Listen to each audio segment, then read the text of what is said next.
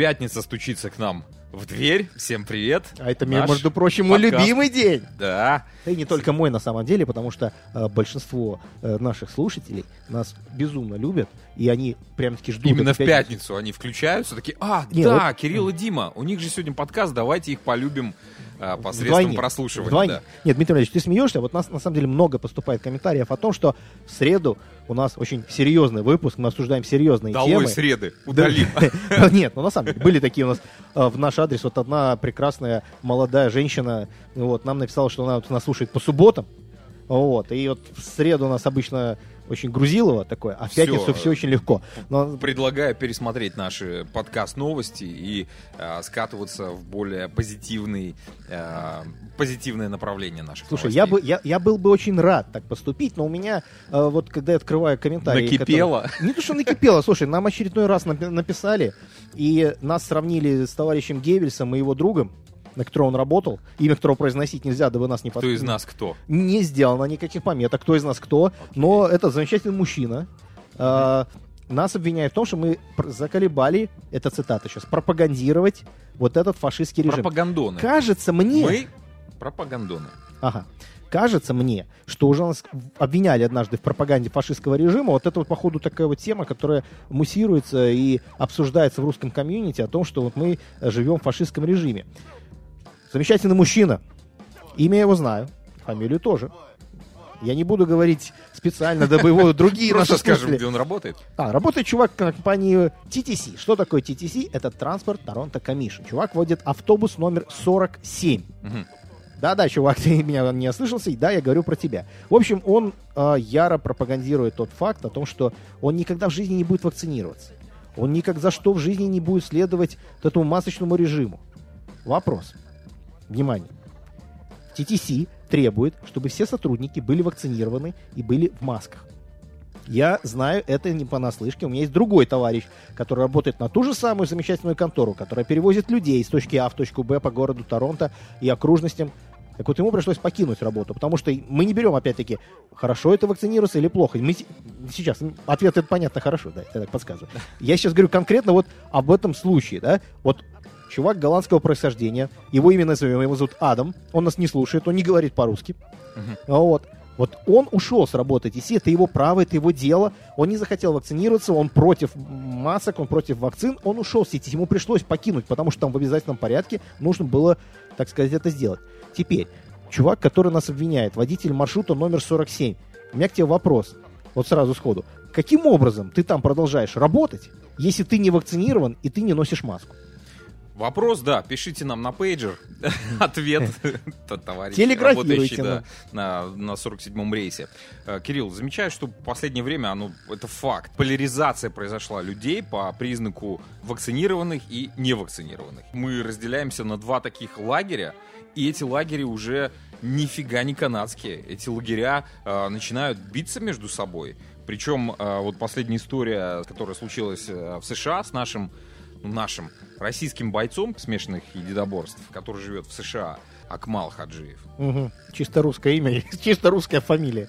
Ну, российский боец смешанного Ну, стиля. понятно, Акмал дело, коренной житель. Да. Что произошло? Его в данный момент э, времени обвиняют в убийстве своего товарища, своего друга, врача. У них произошел спор на тему, нужны ли прививки. Ребята сходили на тренировку, позанимались. Потом сходили, я так понимаю, взяли пивка какого-то после тренировки. По старой доброй русской традиции надо же это дело э, тренировочное как-то залудить. У них дома произошел э, какой-то конфликт, спор, в результате чего, недопонимание. да, боец э, схватил кулак, зарядил, но этого было недостаточно, взял нож и, в общем-то, физически э, убил своего оппонента, своего друга. Вот до чего доходит вот этот вот конфликт или ситуация, которая раздувается кем-то.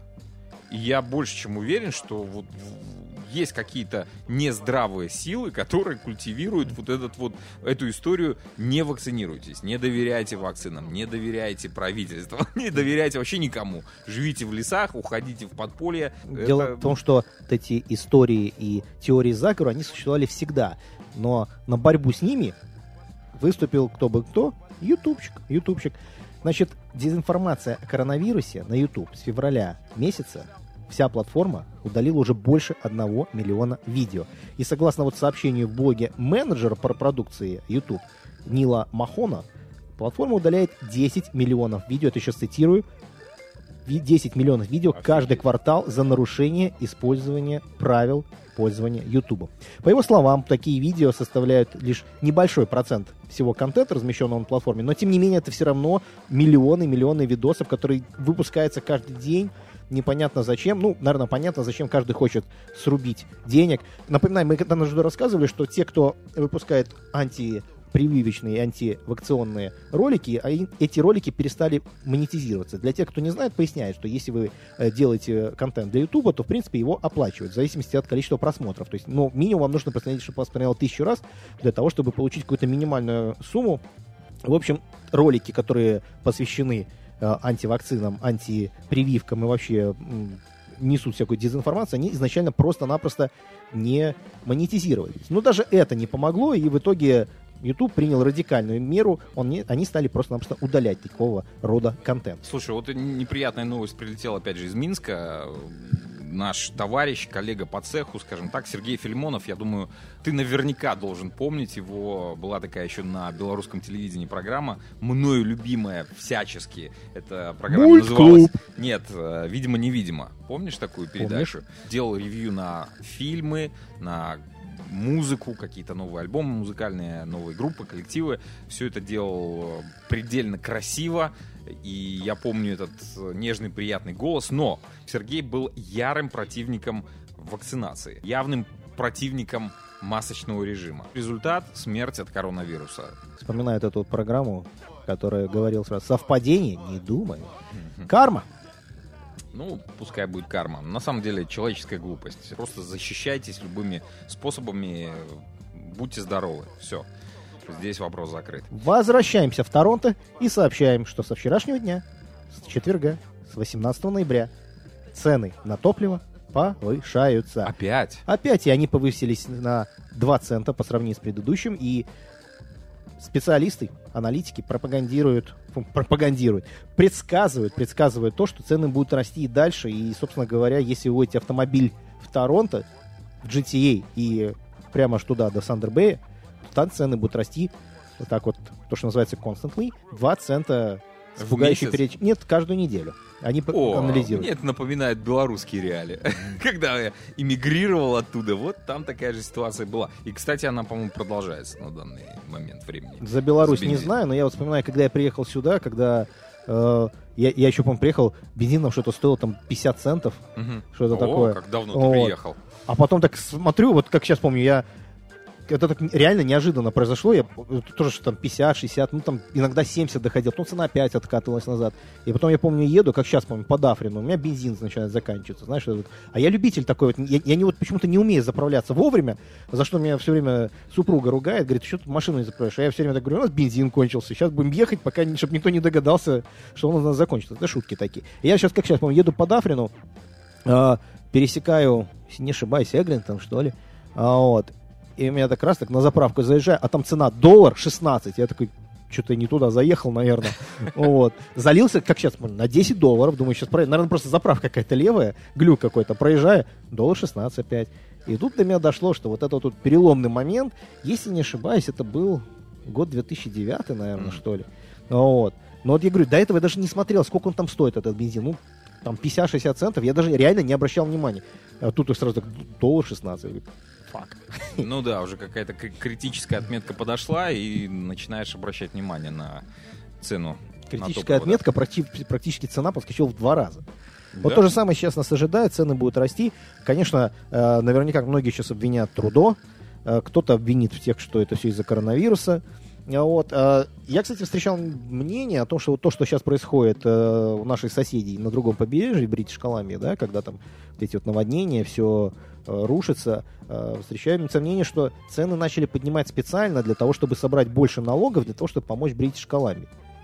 Не знаю, не проверял, честно говорю. Это, это, это мнение, я встретил, это не просто мнение какого-то очередного нашего слушателя, какого-то очередного э, умника, который Ну, решил... Бритиш помочь. Колумбия и Онтарио, это разные как Я бы- понимаю, но у нас одна страна, но бюджет как бы нужно помогать. То есть, опять-таки, это мнение... Окей, это мнение я встретил на сайте Nar City. Ну, это просто что-то мнение. Не думаю, Опять-таки, что это, это факт. Ладно, хорошим. Хорошим вроде как э, коронавирус. Ну, судя по новостям, которые э, сыпятся на нас, отступает у нас здесь в Канаде, не знаю. Во всяком случае, бронирование посещения катков, как было в прошлом году, э, бассейнов и тренажерных залов отменяется. По крайней мере, в Торонто. Надо посмотреть, что у нас будет твориться в Миссисаге. А, Ты в прошлом году пытался покататься на коньках? Мы купили конь- коньки всей семьей, решили погонять. А, блин, проблема. Нужна какая-то регистрация, там что-то заранее при- э, позвонить, за- забронировать себе место. Но мы нашли лесной каток. Ну, как лесной. Просто деревушечку такую, знаешь, не густо населенную. Прекрасное место, в лесу, э, залит э, каток. Катайся не хочу, никаких регистраций, все было хорошо. Поэтому, э, в общем-то, больших напряжений для меня лично не было. Но с 29 ноября э, жители Торонто уже не нуждаются в регистрации э, бронирования вот, этого, вот этой радости нашей канадской. А, ну паспорта тоже вакцинации не будут требоваться, во всяком случае, на катках Мгм. потому что было сказано отчетливо, что катки это самая безопасная зона э, для катаний, и там ковид не распространяется. Где-то я это уже слышал. Это ты, это Это- ты Татьяне Владимировне моей объясни. Потому что она меня перестала выпускать на каток э, с тех пор, как я получил очень серьезную травму. Вот, и не секрет, что я играл здесь в хоккей Мгм. на любительском уровне. Ни в коем случае не на профессиональном. А, Вот. Но в какой-то момент, знаешь, как это бывает, ты, ты играешь, потом думаешь, ну все, ты же профессионал.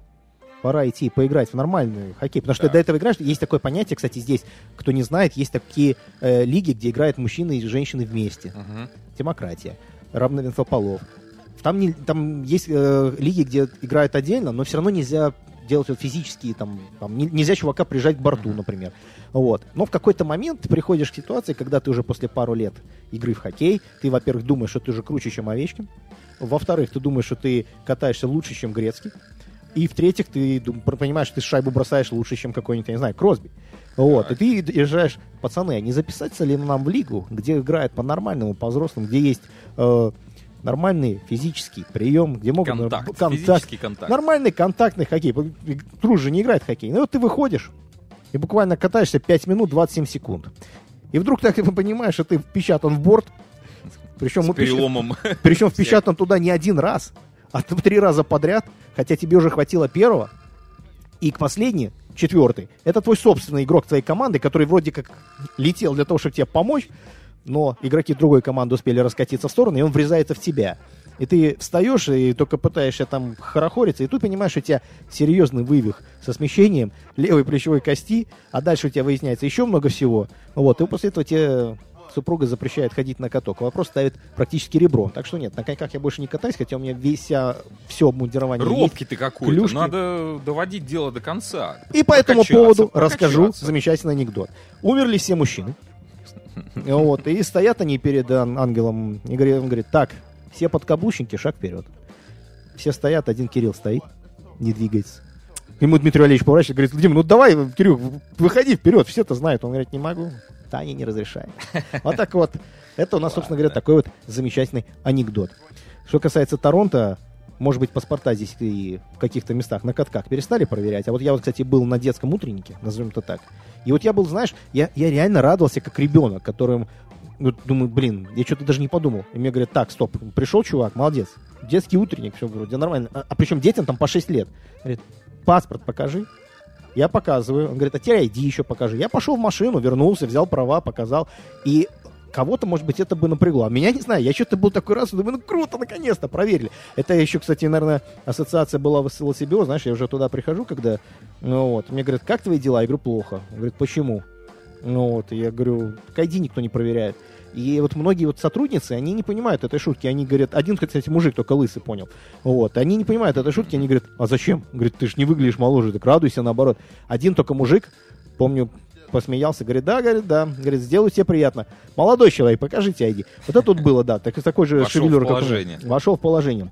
Ладно, возвращаемся к Торонто. Я к чему, что Торонто, а, когда все рвутся, всегда так торопятся. Возможно, да, это один из ну, крутых городов, высокотехнологичных, хотя кто-то, может быть, со мной не согласится, но, опять-таки, ровно месяц назад, 18 октября, было произведено исследование Оксфордским экономическим университетом, которое специализируется на вот исследовании всяких городов, мест для жизни. Так вот, дорогой мой, Торонто Опять находится на первой строчке. да, практически. Вот. Но Торонто опередил Нью-Йорк не по уровню жизни, а по дороговизне жизни. Это один из городов, который просто-напросто финансово недоступен для многих.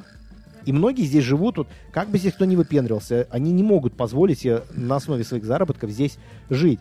Значит, условия здесь Ну, во хорошие. всяком случае, дома в Торонто стоят уже, по-моему, подороже, Дело даже не в, дома, не в домах. Говорят, что здесь вообще цены на бензин, на еду, на проезд, э, на одежду значительно выше, чем во всех других Кирилл, городах. не ту страну выбрали. Не в страну, Пой- город. Город. Город. Город. Ну, окей, Говорят, что мы даже переплюнули уже Нью-Йорк, это я уже сказал, но до этого вот кого не спроси, все говорят тебе с умным видом, любой иммигрант тебе здесь скажет, самый дорогой город это Ванкувер. Так вот, мы Ванкувер уже обогнали, друзья мои. Мы уже давно, давно впереди, и задаемся вопросом, если вы зарабатываете, то есть меньше, чем 8 тысяч 640 долларов, это на я сейчас. Это я сейчас цитирую опять.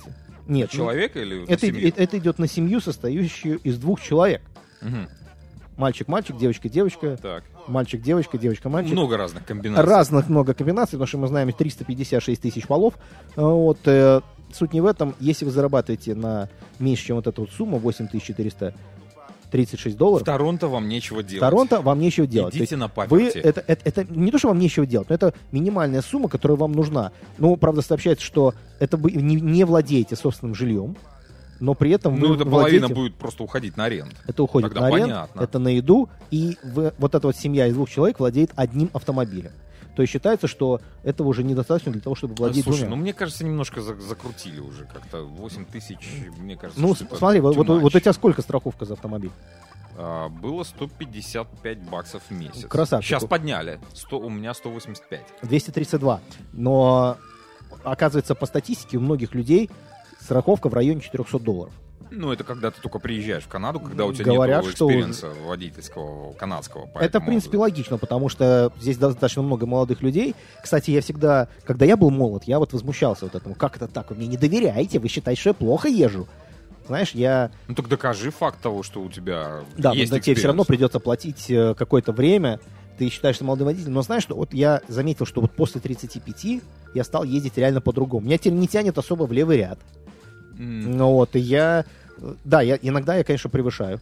Я не буду говорить, что как э, одна из блогерок заявила о том, что в Торонто можно ездить со скоростью 130 км в час, и вам полиция ничего за это не сделает. В Торонто. Да, это, не- это далеко не правда. Ну, Закон... ты в Торонто хрен разгонишься до, до свыше 40. Не, ну, Мне кажется, да. Зна- Знаешь, есть единственное время, когда ты можешь на 401-м хайвее ехать с Ну, скоростью хайвей, 130. да. Это, это, наверное, в районе э, между 5.45, 5.45 утра и 6. Это я вот ровно в это время еду на работу, и я вот э, иногда превышаю скорость до такого лимита. Но меня, например, перестало тянуть в левый ряд, меня перестало тянуть на вот эти глупости. Я, наверное, перестал реагировать на вот эти вот Подожди, идиотские... а почему тебя тянуло в левый ряд? Не очень понятно. Ну как, ну, То все, есть, все, все быстрые типа, пацаны а, ездят... быстрые? Да, не, не про это. Все быстрые пацаны ездят в левом ряду. Или вот вчера, например, я возвращался... и- Такое даже было. Ну, Ну, Конечно. А, или, например, вчера я возвращался, и в, районе Шепарда перед Бикрофтом такая вот улочка. э, Я уверен, что молодой человек, возможно, нас слушает, все-таки русская комьюнити, э, типично русский чувак, как я догадался, что он русский, у него еще российский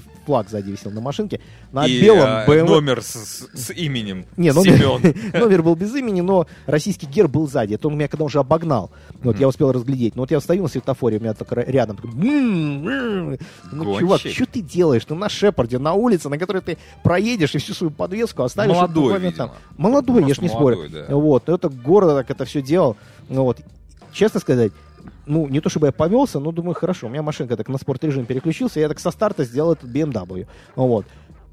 Потом я успокоился. Он у меня все равно, естественно, он обогнал, потому Слушай, что там, ну, где 50, он вдруг я стал ехать километров 120. думаю, Этот возраст, он, э, это переходной возраст. Это все я проходят через эту штуку. Это я все всё- хотят быть гонщиками. Когда Я ты согласен. купил новенький автомобиль, тебе 18-20 лет. Конечно, ты сел и хочется позажигать. Я Ну, это все понимаю. Так я, это я к тому, что я вот теперь понимаю, что, в принципе, статистика, да, говорит о том, что большинство вот молодых людей занимается вот подобной херней. Ну вот. Я же все-таки Но опять же, статистика говорит о том, что смертей больше в молодом возрасте. Я когда-то читал книжечку, которая посвящена была Ники Лауда. Это такой ну, величайший пилот Формулы-1. Так-то вот там, и, кстати, эта фраза звучит в фильме о нем. Звучит фраза о том, что он говорит, нет смысла гоняться, если тебе за это не платят. Эта фраза была в фильме. И вот когда я был молод и прочитал это, я так думаю, ну, что он там понимает? а, это как же, а как же наказать э, кого-нибудь на дороге? Не, так вот, слушай, Но я это мы подумал- делали там. Здесь Я как раз нету таки этого не делал. Это, это сейчас я вспомню другого персонажа, который покинул эту страну, потому что он сказал, что страна конченая, потому что менты не берут взятки. Вот. Здесь. Да. Саша, привет. Вот, он вернулся через 9 месяцев, лишь умудри- умудрившись потерять права в первые 4. Вот. В общем, вот, вот он мне когда-то говорит, иди подрежь его, если им за рулем ехал. Я ну я подрезал человека. Он говорит, это ты его подрезал? Ты его даже не подрезал. Это ты просто перестроился. Хотя мне казалось, что подрезал. Так вот, подведем эту мысль. Так вот, Ники Лауда говорил, что нет смысла гоняться, если тебе за это не платят. И вот знаешь, я Золотые слова. Сейчас я его абсолютно понимаю. А еще у меня был период, когда я работал вплотную вот с машинами и был, сталкивался с такими авариями и со всем остальным. Эти машины, какие бы большими они ни были, они очень хрупкие. Так что, друзья, берегите себя. Это не конец подкаста, это просто вот вам очередное напоминание. Просто берегите себя. Вот интересная история мне попалась. Печально известный учитель из Паркдейл колледж в Торонто был официально уволен после появления на работе в маске хэллоуиновской. Э, Ну, это еще последствия Хэллоуина. Чувак не мог себе придумать костюм. Что он сделал? Да, покрасил лицо в черный цвет. И Очередной пошел, умник. пошел на работу. Ученики стали задавать вопрос, почему у тебя лицо черное? Он пожимал плечами, говорит, знаете, я другого костюма не придумал, вот решил так. И этого чувака вот сейчас уволили за проявление расизма. Где там что узрели? Ну, покрасил человек, и, ну, как бы не совсем понятно. Вот, вот это вот действительно комичная ситуация. Я больше чем уверен на 100%, что чувак, крася лицо в Канаде, работая учителем в черный цвет, даже не задумываясь над тем, что это у кого-то вызовет российские настроения. А- Бред. А теперь я всем расскажу, что и откуда растут ноги. Когда-то а, такой деятель, трудо, которого все не любят, в свое время он оделся индусом. Вот. И его обвинили в том, что это расизм, он об- обидел все индусское комьюнити. Мгм. В принципе, вот эта вот идея красить лица в черный цвет, она идет еще с 30-х годов, когда расизм был реально в полной мере, я сейчас не шучу, э, развит очень сильно на североамериканском континенте, и были вот такие вот сценки, то, что сейчас, наверное, наз- наз- называют стендапами, да, когда люди просто белые красили лицо гуталином черным Зачем? для того, чтобы высмеивать черное комьюнити. Вот. И это считалось очень весело. И, это, и все шутки были российские, если честно. Не российские, а вот именно российского напра- направления. И вот именно с тех пор, когда закончили расизм, вот эти вот все э, и на этом, кстати, извиняюсь, э, был- это не то, что были вот какие-то единицы, да, людей, которые там стендаперы это делали. Это, это были вот целые э, направления, вообще вот такие вот направления, которые Направление в стендапе. ну, назовем это так. Да, не могу подобрать нужного слова. Спасибо, Дмитрий Ильич. Направление именно по стендап направление по высмеиванию черного комьюнити. И, и когда расизмом было покончено, то тогда как раз-таки вот это вот и началось. Эти и так подобного рода сценки были официально запрещены как символ того, что нет у нас больше То есть ты расизма. хочешь сказать, э, в Канаде было официально запрещено э, красить лицо в черный цвет? Нет, нет, тогда было официально за- закрыты вот эти вот, назовем это театрами, как ну, угодно, театрами, да? хорошо. как- вот, которые, где люди специализировались на вот этих вот шутках про черных людей, про черное комьюнити, и выкрашивали именно белые люди в лица в черный цвет. Вот это было запрещено, и вот этот вот отголосок. То есть тех- ты тех- хочешь сказать, что молодой учитель э, прочитал историю такой. Возможно, что- Возьму-ка я в школу приду канадскую сейчас, накажу деток черных. Я думаю, что черный вот этот учитель... так он- это было Не, я думаю, голове. что как раз-таки этот учитель, он просто-напросто этого не читал. Но, как ни странно, да, я когда-то в свое время вел блог, э, который назывался «Канадская правда», да, я его давным-давно забросил уже, э, вот, и там я рассматривал вот эту вот статью, я целый даже написал большой-большой пост о том, что и как это было. Поэтому, возможно, учитель просто этого не прочитал. Вот и все. Вот как это и было. Я думаю, он просто даже не задумывался над тем, что он кому-то может... Большинство вещей вообще происходит от того, по что люди просто даже, даже не не, задумываются. не задумываются, да. И, мне кажется, что здесь ну, ничего такого страшного по мне так не случилось. Ну, покрасил такой костюм. Ну, окей, если бы я одел черную маску, это тоже как-то повлияло бы на людей, на их чувства. Ну, что значит черную маску? Ну, группа, Черную Слип- маску- группа Slipknot выступает в черной маске. Ну, В расизме их не обвиняют. а, Ну. не дотянулись ручки. Ну, Наших дел- людей. Дело нет. Ну, ну, чувак вот, э, ну, выкрасил лицо. Что он хотел этим сказать? Да он не хотел ничего сказать. Как это, знаешь, э, многие критики пытаются найти некий смысл в э, фильмах. Порой этого смысла нет вообще. Что автор хотел сказать своим фильмом? У автора задают такой же вопрос, говорит, да я просто снял, ну, просто мое видение этой жизни, я ничего не хотел заявлять этим. Это, это ты мне сейчас вот напоминаешь Надежду Терентьевну. Нап- Не ты напоминаешь, а ты свою вот этим вот эту замечательную учительницу, которую я так люблю вспоминать. Я, я недавно слушал Нила Геймана. Это такой, ну, с моей, моей точки зрения, один из крутейших писателей, да, один из моих любимейших писателей. Вот. Его лекцию, он, кстати, преподает литературу.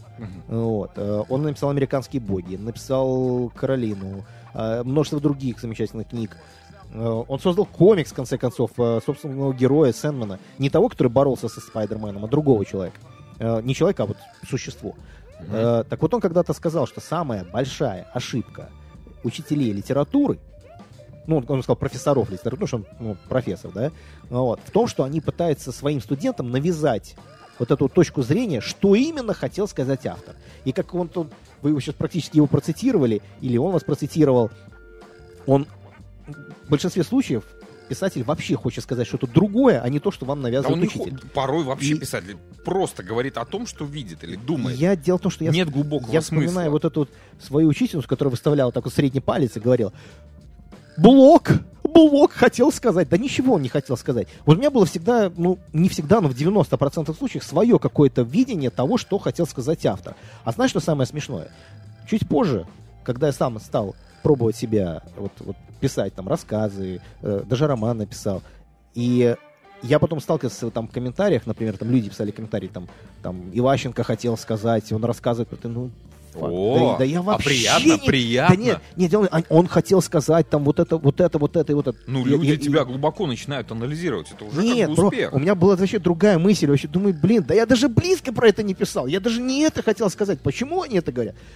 Так вот, возможно, есть два, два- две версии. Да? Нил Гейман утверждает, что, возможно, ошибку допускает сам автор, который диктует своим читателям то, что они должны чувствовать.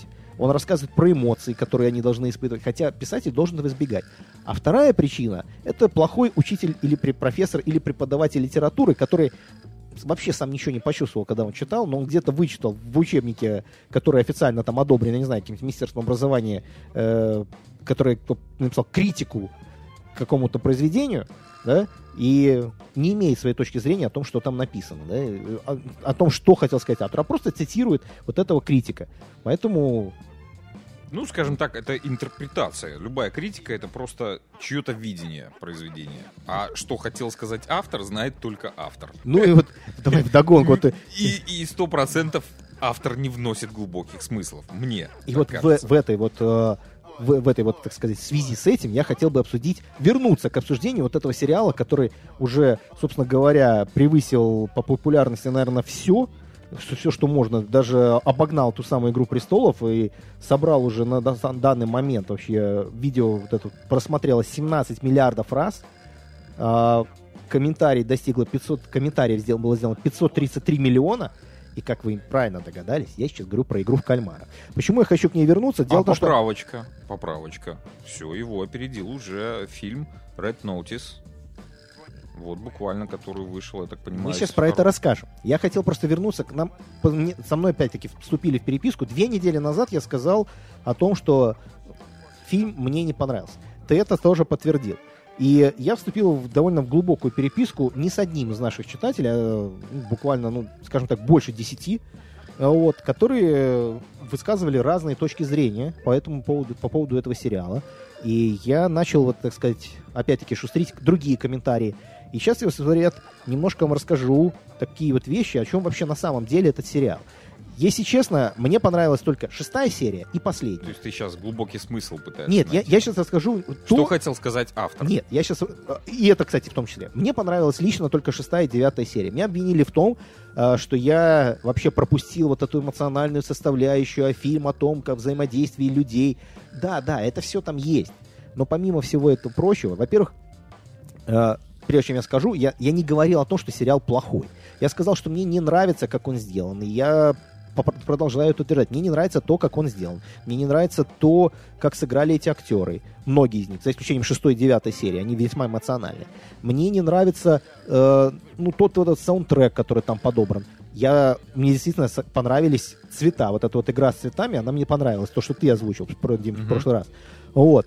Ну, ни один из э, людей, которые со мной вступили в переписку и в дискуссию по поводу этого сериала, не заметили то, что там поднято очень много тем и проблем, которые находятся в Корее. А. Торговля органами. В одной из серий там просто чуваки воруют эти тела, вместо того, чтобы их сжигать, они воруют и продают органы на черном рынке. Эта тема поднимается в первой серии, когда мы узнаем, что главный герой вообще, если не отдаст долг через месяц, его, он должен отдать свои органы, и он это подписывает. Так в Корее есть такая проблема.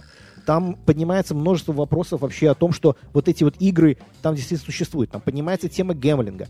В общем, чувак заложил очень много пасхалок и отсылок к тому, что на самом деле происходит в Корее. И вот если мы начнем разбирать вот это вот детально, что там вообще рассматривается, вот эти маленькие темы, которые просто проскальзывают, то, в принципе, этот сериал наполнен весьма обширной, э, м, ну, полезной информацией о жизни в Корее, о том, что мы не задумываемся. Потому что мы когда думаем, о, азиатское, это что-то экзотическое, это очень круто. Вот, и вот нам автор просто хотел сказать, это вот просто сериал в извращенное сознание азиатов и отношения между людей, что они готовы сделать за деньги. Это все да, но там есть еще много, много всего того, что, в принципе, он хотел озвучить. Но я опять-таки две вещи подчеркиваю. Мне не понравилось не сам сериал, не то, о чем он, а мне не понравилось то, как он сделан. А второе, что я по-прежнему утверждаю, детям его смотреть рано. Я считаю, что ну, назовите это морализаторством, как угодно. Я считаю, что раньше 14-15 лет его не стоит показывать детям. Но Ну, дети всё- уже маленькие, все рассмотрели. Я- я- я знаю, я- я- я в школах уже играют эти- во, во все эти игры, которые... Я, А. я знаю, но я, я по-прежнему, ну, понимаешь, невозможно понять в определенном возрасте, почему тебя, например, прет Цой, да? Вот э, музыка Виктора Цоя, вроде кажется, как там два аккорда, чувак там не умел играть особо на гитаре, э, простые слова, но она цепляет своей энергетикой. Но ты это понимаешь, только когда тебе там переваливает за 30. Я не говорю, Слушай, что ну это тоже, не... тут музыка это очень такой тонкий момент. Э, Сказать, что цепляет энергетикой, да, Цой это бог для нашего поколения, это само собой разумеющийся факт, но хочу сказать, что в те времена, помимо Цоя, вообще это поле было достаточно мертвым. Да, но сейчас же музыки много. Да, сейчас, Сейчас много. он, но, но ты когда смотришь вот этот вот э, перемен, или э, там, не знаю, где он, он с накрашенной, я не помню как точно, вот, э, если не ошибаюсь, это было все-таки перемен, да, когда у него накрашенные глаза были, э, вот, в этом, в клипе этом, и он, он, он это, поет эту песню, и тебя вот просто вот за душу это берет, Да, это про- потому пробивает. что это якорь, твой спустя, якорь. спустя много-много лет. Потому что именно в этот момент пубертатный, в котором ты находился и слушал эту музыку, Послушай, мне было лет 6, по-моему, если не ошибаюсь, когда он умер, я, э, А, он погиб. ты- Ну Ну, хорошо, ну, ну ты начал слушать Я в его 6 стал, лет или, нет, или я, там я его стал слушать 10, подростком, там, в 12? 10-11 вот, классе. Вот, вот. Именно самый такой момент, когда ты начинаешь расти, у тебя Но- а, бушуют гормоны, и а, наверняка эта песня вызывает какие-то эмоции, связанные с твоим э, юношеством. Это якорь. Да, но я, я к тому, что я осознал окончательно, меня эта песня больше пробила, когда мне стало уже за 30. Я не знаю, что произошло, ну, просто как раз так, и вот меня, думаю, блин, это такой... Открылось второе дыхание. Тогда я думал, блин, ну это круто, вот чувак там, там под гитару посидеть, поиграть, вот, там вот, первое баре там на, на- на гитаре во дворе, да, как пела Луна, да, это такая армянского происхождения рок-звезда. И, ну, тогда это было совсем другое. Знаешь, это вот сейчас сделали... Сейчас мы набрались немножко жизненного опыта, сейчас мы шире открываем глаза на те проблемы, которые были там. И Цой для нас становится более понятным, потому что э, когда ты ребенок в 12 лет, о чем ты задумываешься? Поиграть в мячик, какие твои проблемы? Никаких, радость. Э, музыка, да, действительно вызывает, э, слушая Цоя, ты возвращаешься в детство. Но сейчас ты включаешь мозги, начинаешь понимать, о чем он Я- я говорил. понимаю, я понимаю, Мы ты ищем тайный смысл, что хотел сказать Нет, в автор. том-то и дело, что я не ищу никакого смысла. То, что Нет, ты ну- сейчас говоришь, это вот сейчас э, сделал Rockstar выпустили ремастер GTA 3, да? Я вот вспоминаю вот эти вот вещи, когда там э, накупали все чипсов, там много там газировки какой-то, и все шли к- там, в гости к друг другу, да, или к одному человеку, у которого был один комп, который мог тянуть эту игру, и все играли. И вот сейчас сделали ремастер. Понимаешь? И вот этой игры, и все пытаются, играют в нее, пытаются словить вот эти эмоции, их невозможно словить, потому что это что-то было из детства, но для этого не нужно играть в этот ремастер. А я говорю про другое, я говорю про мазы- ма- магию музыки, которая тебя пробивает, и которую ты реально вот оценить можешь только потом. Когда-то мой учитель физики сказал о том, что он... Я учился тогда в лицее БГУ, и он, мы проходили как раз «Войну и мир», да, и он там говорит, ну, говорит, вы пересчитайте, когда он будет за 30, вы на нее посмотрите по-другому. Чувак, я перечитал ее, когда мне было 25, я перечитал ее, когда мне было уже 35. И? «Войну и мир». И я реально смотрю на эту книгу по-другому, потому что, когда я читал ее в школе, все читали... Мальчики багаж, читали войну, багаж. девочки читали вот эти вот балы. И, и все пропускали вот эту часть, где там страницы текста на французском языке. Я не понимаю, зачем нам давали это в школах. Потому что мы... Это рано. Нет, это, это здесь я с тобой абсолютно согласен, потому что я, например, считаю, что э, дать прочитать Муму в четвертом классе Это- на это- неокрепшую психику ребенка, это вообще просто преступление. Мне- А ее по-прежнему, я вот недавно просматривал, что происходит в школе, по-прежнему дают почитать Тургеневу Муму. заставляя детей читать «Войну и мир» в школе, это э, сразу же заставляет ребенка не любить чтение, потому что я помню, это было насилие. Я не могу читать, я не понимаю. Ну, то есть э, в меня не входит Абсолютно этот текст. Сейчас, да, с удовольствием можно, ты уже почитал, понимаешь смысл, что хотел сказать автор, донести какую-то историю, ты понимаешь, у тебя уже развит мозг. Ну, в детстве совсем другая история. Поэтому зачем насиловать детей? Кстати, что касается самой книжки «Война и мир», то сам Толс- Лев Толстой в своем дневнике, когда он закончил писать, он написал «Наконец-то я это закончил, и я надеюсь, что мне больше никогда не придется написать Это. нечто подобное». Это вот практически цитата дословная. Я думаю, что я не ошибся, потому что многие цитаты я запоминаю очень быстро. Вот, и рекомендую вам, собственно говоря, перечитать эту книжку попозже. Коль уж у нас впереди выходные, есть совет что-то посмотреть. Я, кстати говоря, вот тебя немножко перебивал в плане того, что игра в кальмары э, уже пала с пальмы первенства в Netflix. И на пьедестал забралась чудесная картина «Красное уведомление» Red Notice. Не смотрел, Не поведай. Смотрел. Для домашнего просмотра само то. Приятно провести время. Не нагружает, нету глубокого смысла, не надо ковыряться в чем-то. Но, тем не менее, просмотры уже зашкаливают, и на сегодняшний день эта картина является первой по просмотрам в Netflix. Так что, пожалуйста, мне понравилось. Просто оказался немножко в детстве, когда было много фильмов там про Рэмбо, не знаю, там, Терминаторов. Ну, это, конечно, не об этом, но а, история хорошая. Терминатор это была классика. Это, кстати, один из первых, наверное, фильмов, который я посмотрел на видеокассете. Терминатор 2. Да. Да. Класс. были не у всех. Я как сейчас сидел на стульчике, так внимательно смотрел. А на прошлых выходных я приобрел машинку себе в коллекцию из Терминатора, вот этот, на которой Сара Коннор перемещалась. Ну а я вчера еще под шумок э, после просмотра красного уведомления решил посмотреть Твинс с э, Шварцем. Помнишь эту комешку? Конечно. С Очень потешно, да. И там я нашел глубокий смысл. И какой же? Никакого. Просто приятно провел время. Друзья, Э, Новыми глазами посмотрел просто на фильм. На самом деле я забыл его окончательно. Посмотрел, порадовался и э, ощутил те самые добрые эмоции, которые меня окутывали тогда в детстве, когда первый раз посмотрел этот фильм. проехали дальше. Если вы посмотрели уже сериал, и вам больше нечем заняться, то вы можете слетать в Лас-Вегас. Дело в том, что в Лас-Вегасе запустили авиарейсы для тех, кто хочет заняться сексом в самолете. Компания Love Cloud из Лас-Вегаса запустила услугу для тех, кто мечтал заняться сексом в полете.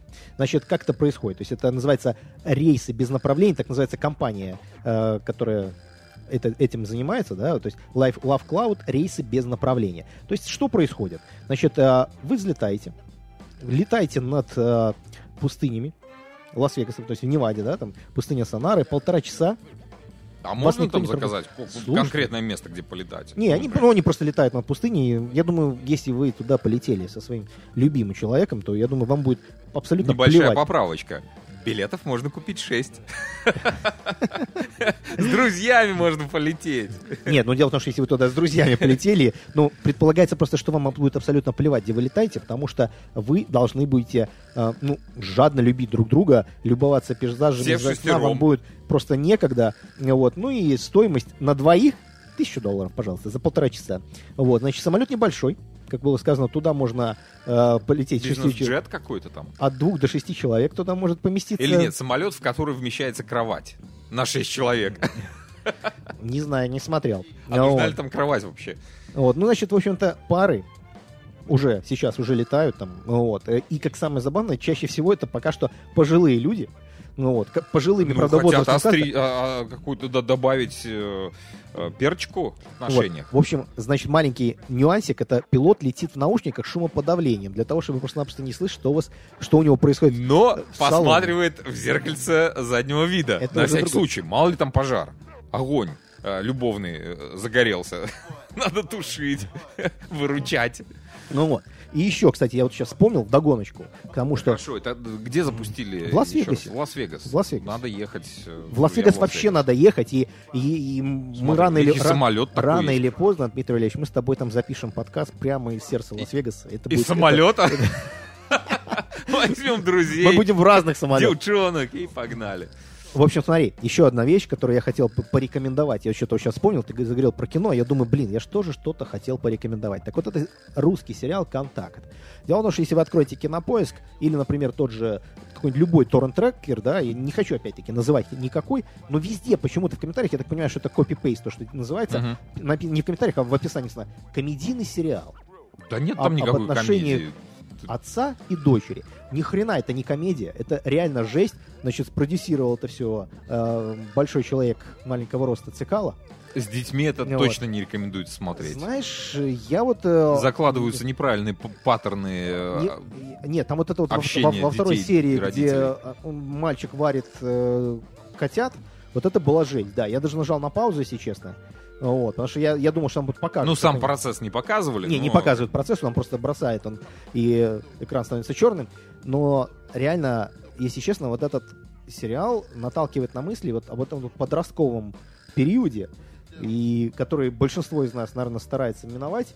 И многие, кстати, психологи советуют, что будьте готовы к тому, что у вас будет конфликт с вашим ребенком, когда достигнет этого подросткового периода. Ну, если ты готовишься к конфликту, то конфликт будет. Если ты готовишься к другим Это- каким-то вещам, то у тебя будут какие-то Я- другие это- вещи. Это, ты сейчас Моя говоришь, теория это, такая. это ты сейчас говоришь про вот это вот направление энергии в космос. Я не на- направляю про то, никакую вы- энергию. Не, я с Это тобой цели, абсолютно, я с тобой цели. абсолютно согласен, Каких, что каких целей ты слез- доб- добиваешься? Вот, вот- вот эти самые фильмы «Контакт» как раз-таки и проецируют будущее общение родителей и детей, нас обучают, как себя вести в таких ситуациях.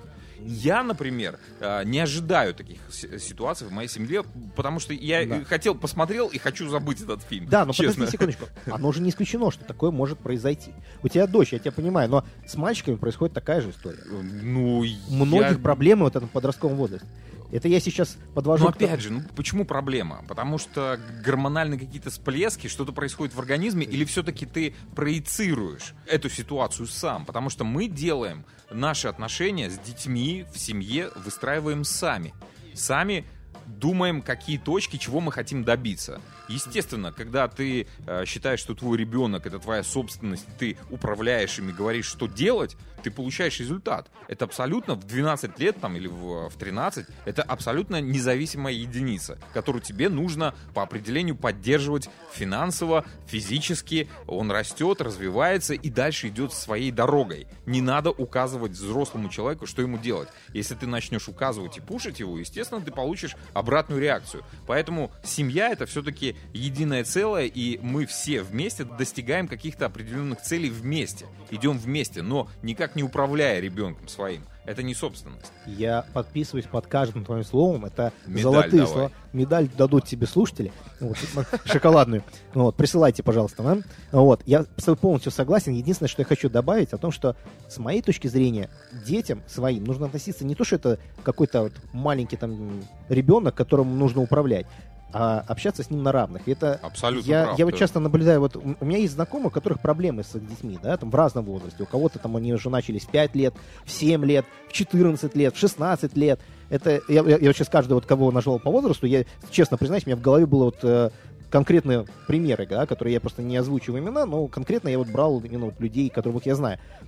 И у всех этих людей я могу выделить только одну проблему, которая, ну, не при- проблема, а причину, да, это то, что они детей воспринимали не как равных, а вот каких-то вот там подопечных, которых нужно вот направить, воспитать. И вот в наше время мы были лучше. Вот конкретно один слушатель мне прислал видео и сказал, говорит, вы должны это осветить в своем подкасте, да? И я вот его слушаю, там написано, там вот, вот три минуты видоса, приятная музыка, приятный диалог. Вроде все правильно чувак говорит, но ключевая мысль, что вы молодое поколение должны и обязаны нас беречь и уважать. Но там нету ничего про то, что где говорится, что вы, молодое поколение, должны нас любить, уважать, там, беречь за вот это, это и вот это. Там просто вот сам факт, да, вот стейтмент. Вы должны. Когда даже я сейчас во взрослом уже возрасте вырос, когда мне кто говорит, ты должен, хочешь сказать, да иди ты нахер, ничего тебе не должен. Кто ты вообще? Да, абсолютно Это я сейчас правильно. плохое слово сказал, да, там? Ну, ничего страшного. Дети — это наша копия. И порой мы злимся на детей, потому что они делают все те же самые гадости, которые мы в себе не замечаем. Я гадость не делал, я был идеальным Это тебе так ребенком. кажется. Я ну, знаю, как я шучу. в взрослой Я жизни, шучу. а, если так проанализировать, просто записать, сделать лог твоих действий, твоих мыслей и а, как ты себя ведешь, то очень много ошибок потом, так со стороны глядя на себя, на вот просто взять, реально со стороны проанализировать твои действия, твои поступки. Ты видишь, что ты, блин, не очень хороший человек, по сути-то. Ошибки, А действия. дети копируют это. Просто копи-пейст. И ничего с этим не поделать. Это и есть воспитание. То, что ты там нравоучение делаешь, это одно. Оно вообще никуда не годится. Это просто злит ребенка. Это абсолютно точно. А, Если ты правильный человек и правильные твои эмоции, а, восприятие этой жизни, а, твой ребенок будет это все копировать. Детей нужно обучать, но не воспитывать. Воспитание это просто они копируют нас. В этом и заключается воспитание. Воспитай самого себя. Сделай идеальной личностью, и тогда уже дети будут на уровень выше, чем ты. Я вот сейчас просто не могу удержаться, но я это сделаю вопреки своим правилам. Я не люблю что-то делать бесплатно, как говорится, да, но есть такой замечательный подкаст, называется «Любить нельзя воспитывать». Ведет его чувак по имени Дима Зитер. Я уже его как-то раз озвучивал, да, и у него есть книжка. Вот кто не хочет покупать книжку, просто подпишитесь на этот подкаст. Это не коллаборация, он не просил нас о рекламе, но я просто считаю своим долгом, что вот всем родителям обязательно нужно на этот подкаст подписаться. Чувак берет э, определенные случаи. Да, иногда это происходит ну, с раздражением. Даже у меня вызывало раздражение манера, то, как он это делает. Но когда ты задумываешься, он говорит очень правильные вещи по воспитанию детей. И некоторые из них я даже, так сказать, перенял для себя и увидел, что у меня пропали вот просто какие-то конфликты. Они бывают с моим старшим, особенно чадом. Не говорю даже про младшее, хотя он младше у меня всего ему 6 лет. Вот, но я настоятельно рекомендую вот всем, у кого есть проблемы с воспитанием, не хотите покупать книжку, не хотите как-то перестроить, просто послушайте. Он берет истории жизни, ему пишут люди, да, или там звонят даже, и разбирает, что и как было сделано неправильно. Оно заставляет задуматься. Поэтому, еще раз, Дмитрий Зицер, любить нельзя воспитывать. Вот, это вам, э, друзья наши, задание на выходные дни. Просмотреть все фильмы, э, о которых мы говорили. Прочитать книжку, которую Кирилл посоветовал. И слетать в Лас-Вегас. Ну, в воскресенье на полтора часа, чтобы успеть закрыть все Я вот свои скучаю, я, семейные вот, я вот скучаю по тем временам, когда я вот так вот мог спокойно сорваться, в пятницу вечером прийти с работы, утром разбудить жену и сказать, мы летим в Лас-Вегас, собирайся в 10 утра самолет. Вот, у меня такое было в жизни, это сейчас не выдумка. у меня Кирилл, будет, вот, будет, вот, я вот будет. скучаю по этим временам, поэтому, ребят, мы вам желаем приятных выходных, мы вам желаем э, приятного времяпрепровождения. Слушайте нас, смотрите видосы, которые мы вам рассказываем. И любите Смотрите, друг друга. Любите друг друга. Ну и- Плотно, Ну, Да чтобы и вообще, творите, дети правильные творите, получались. творите добро, любовь и все такое. Звучу как старик какой-то. Все, всем пока. Берегите себя.